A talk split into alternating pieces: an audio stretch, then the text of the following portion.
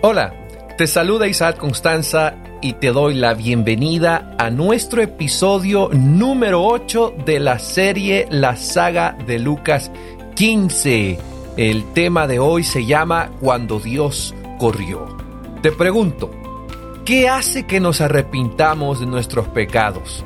¿Qué es eso que, que nos conmueve y que nos hace arrepentirnos de verdad? ¿Será la culpa? ¿Será la vergüenza? ¿Serán las consecuencias de nuestros pecados las que hacen que nos arrepintamos? Recuerda esta frase. Siempre que juntamos Padre mío con la frase he pecado, siempre encontrarás una cruz. Los versículos 20 y 21 de Lucas 15 nos dicen lo siguiente. Así que emprendió el viaje y se fue a su padre. Todavía estaba lejos cuando su padre lo vio y se compadeció de él.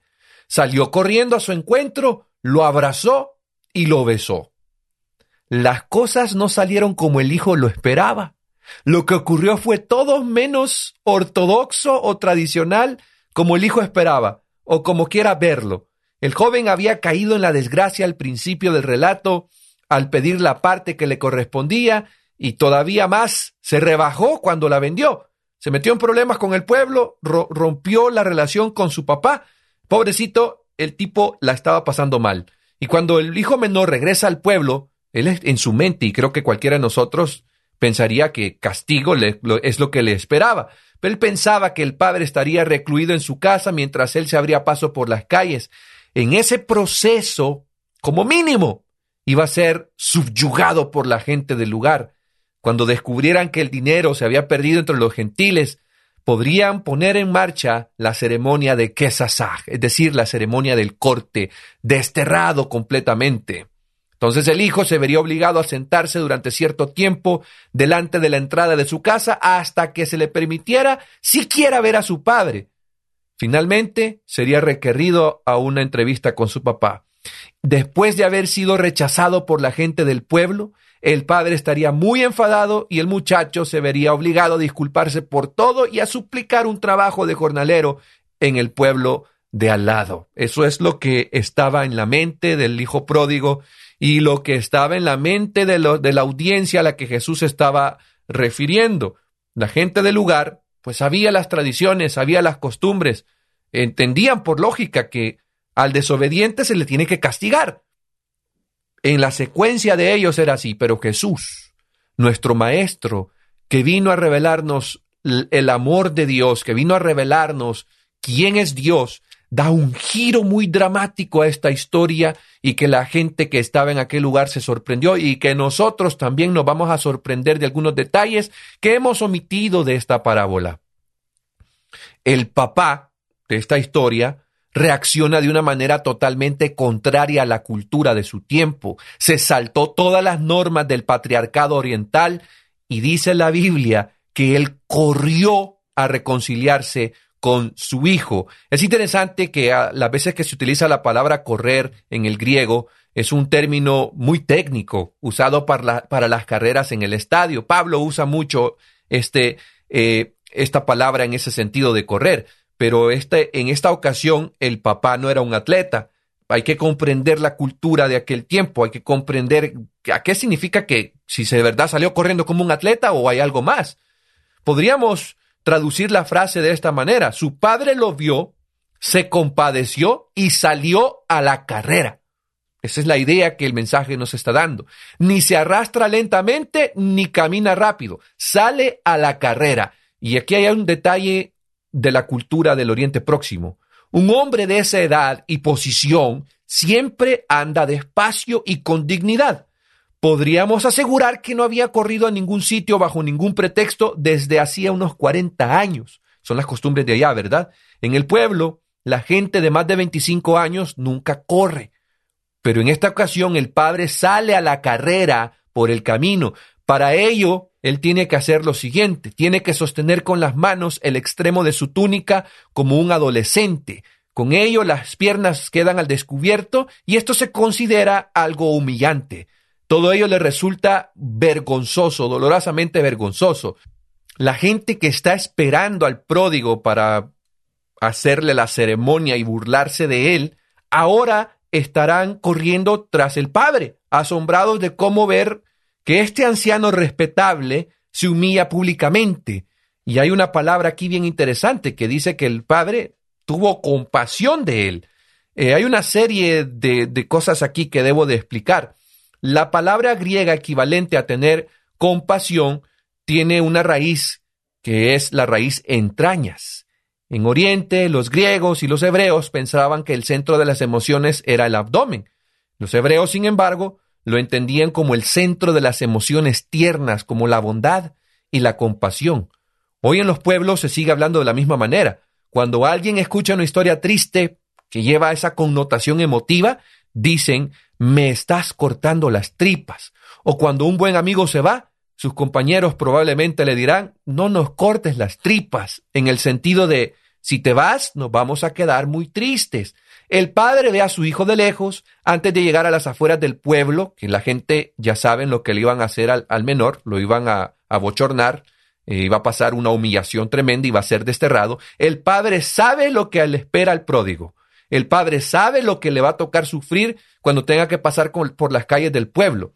Y al papá se le cortan las tripas por su hijo, tiene compasión, por lo tanto, sale a la carrera. Es la compasión lo que incita al padre a salir a la carrera al encuentro de su hijo.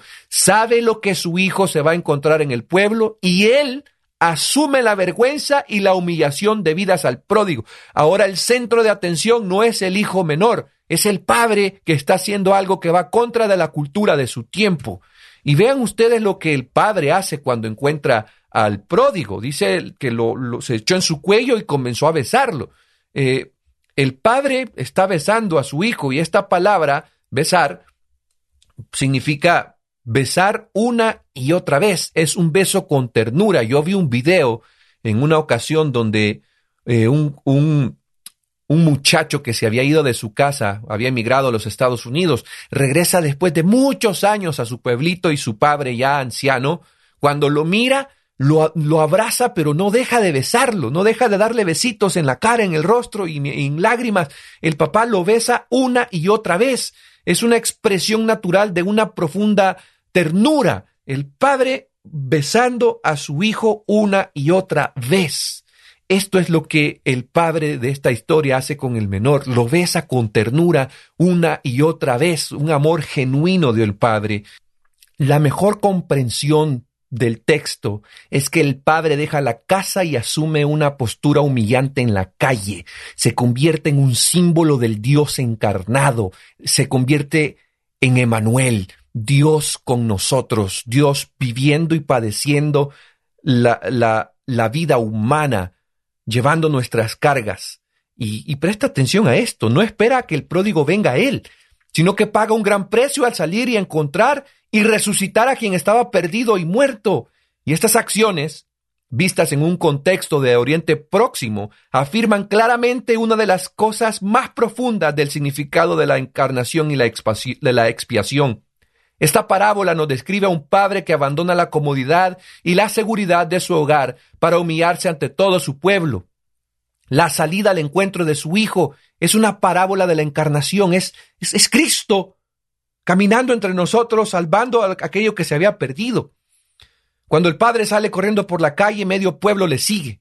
Toda la gente va detrás de él para ver qué es lo que está pasando. Está claro que los siervos forman parte de ese grupo, ya que el padre se dirige a ellos por el camino. Todo lo dicho, todo lo sucedido habrá llegado pronto a todos los hogares de la aldea. Con un poco de imaginación, entenderemos fácilmente el miedo que invadía el hijo pródigo mientras recorría los, los últimos kilómetros hasta el pueblo, el miedo que él llevaba del castigo tan vergonzoso que le esperaba, lo aterrorizaba. Pero al llegar se encuentra con un inesperado derramamiento, derroche de amor de su padre, algo que no estaba en su mente. Ese amor siempre estuvo allí, pero no lo había visto. Ahora el amor se hace visible y por primera vez es capaz de entenderlo. El sufrimiento del padre al principio de su separación no tiene ningún efecto sobre el pródigo. No le duele, no le pesa que su padre hubiese quedado sufriendo. Ni siquiera reflexiona en mi padre está llorando por mi culpa. No piensa en el, en el sufrimiento de su padre. El hijo tiene que ser testigo de lo que ha sufrido su padre por él. Si no lo ve, el hijo es demasiado duro como para descubrir el sufrimiento de su papá y entender que él es la causa del dolor. Haber seguido le duele a su padre.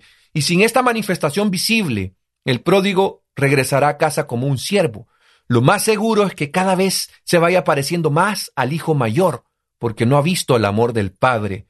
Pero aquí vemos nosotros una demostración, demostración visible del amor de Dios. ¿Acaso no es esta la forma en que Dios hizo frente al pecado del mundo en el Gólgota, exponiéndose ante todo el mundo, humillándose, padeciendo, sufriendo por nosotros? Es lo que, es lo que Jesús vino a hacer a esta tierra. ¿Cómo responderá el pródigo ante este eh, derramamiento de amor de parte del Padre? Mira lo que dice el versículo 21. Padre, he pecado contra el cielo y contra ti, ya no merezco que se me llame tu hijo. ¿Recuerdas tú que allá, estando con los cerdos, él dijo algo parecido? Pero aquí falta una frase importantísima. Allá con los cerdos, el pródigo dice, Padre, eh, ya no soy digno de ser llamado tu hijo, trátame como a uno de tus jornaleros. Pero aquí el hijo está diciendo, Padre, he pecado contra el cielo y contra ti, ya no merezco que me llamen tu hijo o ser tu hijo. Hace falta la frase, trátame como a uno de tus jornaleros. ¿Por qué? ¿Por qué el pródigo ya no dice, trátame como uno de tus jornaleros? ¿Sabes por qué? Porque allí, ante tal derroche de amor, ante tal manifestación de amor, de, amor del Padre, el pródigo se da cuenta de que no hay nada que él pueda hacer, no hay absolutamente nada que él pueda hacer para merecer lo que el Padre hizo por él. En ese momento, el pródigo de verdad se siente arrepentido, de verdad no se siente digno de ser hijo de este hombre, no se siente ni lo más mínimo digno de ser llamado hijo del Padre. Está arrepentido y sabes, lo único que puede movernos al arrepentimiento es el amor de Dios. Cuando tú contemplas lo pecador que eres, cuando tú contemplas lo que merecías, lo, aquello que, que merecías haber cargado, cuando tú contemplas a un Cristo crucificado y miras ese amor y miras ese acto y dices, yo tendría que haber estado sufriendo allí. Cuando contemplas el amor de Dios en Cristo, entonces tu corazón se llenará de un verdadero arrepentimiento. Hay una frase que leí hace mucho tiempo con la cual quiero terminar en esta ocasión. La frase dice de la siguiente forma, el mismo sol que derrite la cera endurece el barro. En otras palabras, cuando aceptas el inmenso amor de Dios y su perdón en Cristo, tu corazón se derrite, tu orgullo se derrumba, comprendes lo muy pecador que eres y lo mucho que Dios te ama, te arrepientes. Por el otro lado, si rechazas ese amor, tu corazón irá perdiendo sensibilidad e irá endureciéndose a tal punto de convertirse en una piedra espiritual. Hoy Dios te ha dicho lo mucho que te ama, Hoy Dios te ha dicho que Él salió a tu encuentro. Hoy Dios te ha dicho que Él se humilló y padeció lo que tú tuviste que haber sufrido y padecido. Hoy Dios sale a tu encuentro.